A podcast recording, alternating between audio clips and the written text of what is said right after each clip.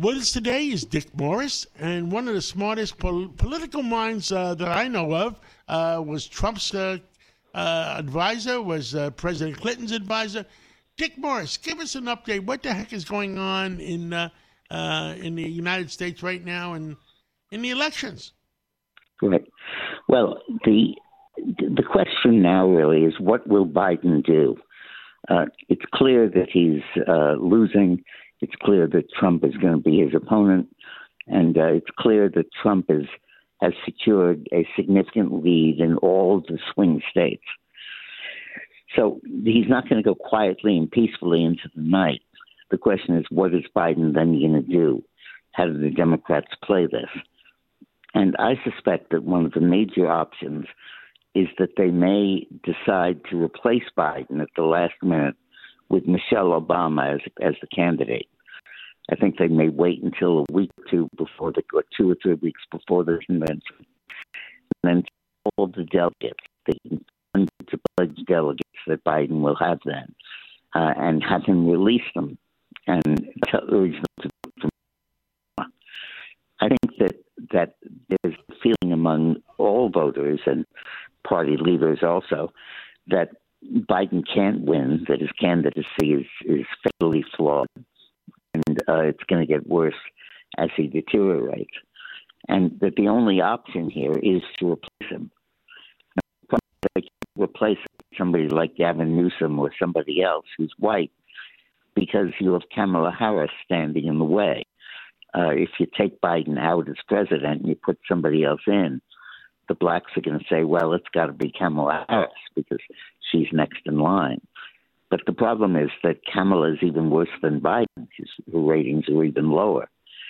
So there'll be a feeling that we can't replace Biden with any white candidate.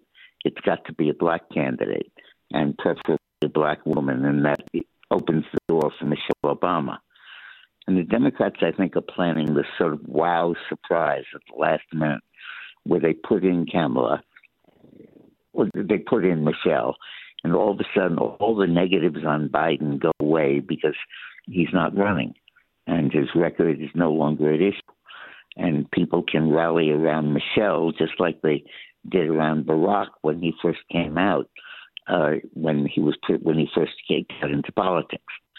And uh, I think that the important thing here is for us to understand that that's coming and to prepare for it by explaining to people who Michelle is, that she's basically a racial separatist who thinks that blacks and whites should that blacks should incubate their political strength separately from whites and not be part of the mainstream, and uh, who supports affirmative action and supports uh, reparations for slavery and uh, all kinds of measures that are way to the left of what the people want. Now, now Princeton University never unlocked uh, what they had locked up on uh, Michelle Obama, and I, I, I asked all my friends that went to Princeton, and uh, I said uh, they can't understand it because you know if, if she's going to be a, a, position of uh, importance in our country, she they have to release it. Yeah, well, the, we have a hint of what some of that might be because we do have the uh, dissertation she wrote, uh, was a thesis uh, in Princeton, where she wrote about the importance of separating the races, and that if you uh, integrated them, blacks could not develop their political power, and that you needed to basically to nurture and grow black political power separate from whites, and basically urging, in effect, segregation based on race uh, certainly in an incubator period, while blacks acquired political skills and power. Wow. Well, well. So you think it, it, it could be Newsom and uh, Michelle Obama? No, not Newsom. I think it's going to be Michelle. I think. Oh, you think Michelle it's going to be Michelle? Yeah, they can't. No, so how did it, so they're gonna, uh, is it going to be Michelle and M- Michelle, Michelle, Obama and and, and, and keep uh, no. Uh, okay. No, they can't. They'll have a new vice president. but uh, but the, but that's a detail. The important point here is that they're going to replace Biden uh, in, as a candidate with Michelle. And uh, all the things we're saying about Biden, all the things he screwed up, immigration, the border, all that become irrelevant because there's a whole new candidate in town. Wow. Okay. So what are they going to promise Michelle for going away? Uh, Kamala for going away. Uh, staying alive, a pension, green pastures. I heard rumors that they're going to promise her becoming a Supreme Court justice. Oh yeah, right. That would be great. that was wonderful.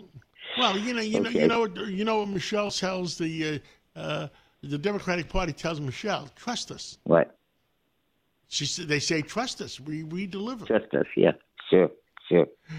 Well, what are you going to be talking about? What are you going to be talking about, about, on your on your 12 noon story? Uh, you're on from 12 noon to 2 in the afternoon on WABC. What are you going to be talking about? About Michelle, about the dangers, and about what Biden is going to do with, with his terrible poll numbers and what options the Democratic Party has. And some of them are really horrific. Understood. I'll be listening, Dick Morris, uh, from 12 o'clock to 2 o'clock, 173 countries, 50 states. Uh, and uh, thank you so much. And uh, we'll talk to you later. Okay, great. Thank you, Kat. Handling legal matters is stressful. So, let the law offices of Frank Bruno Jr. provide you with the insightful counsel you deserve. The law offices of Frank Bruno Jr. has successfully handled thousands of cases for 25 plus years. They focus on elder law and estate planning, but are equipped to navigate you through all stages of family law and divorce to real estate law and probate. The law offices of Frank Bruno. Call 718 418 5000 or visit them at frankbrunolaw.com. That's frankbrunolaw.com. Frank Bruno. He's your numero uno.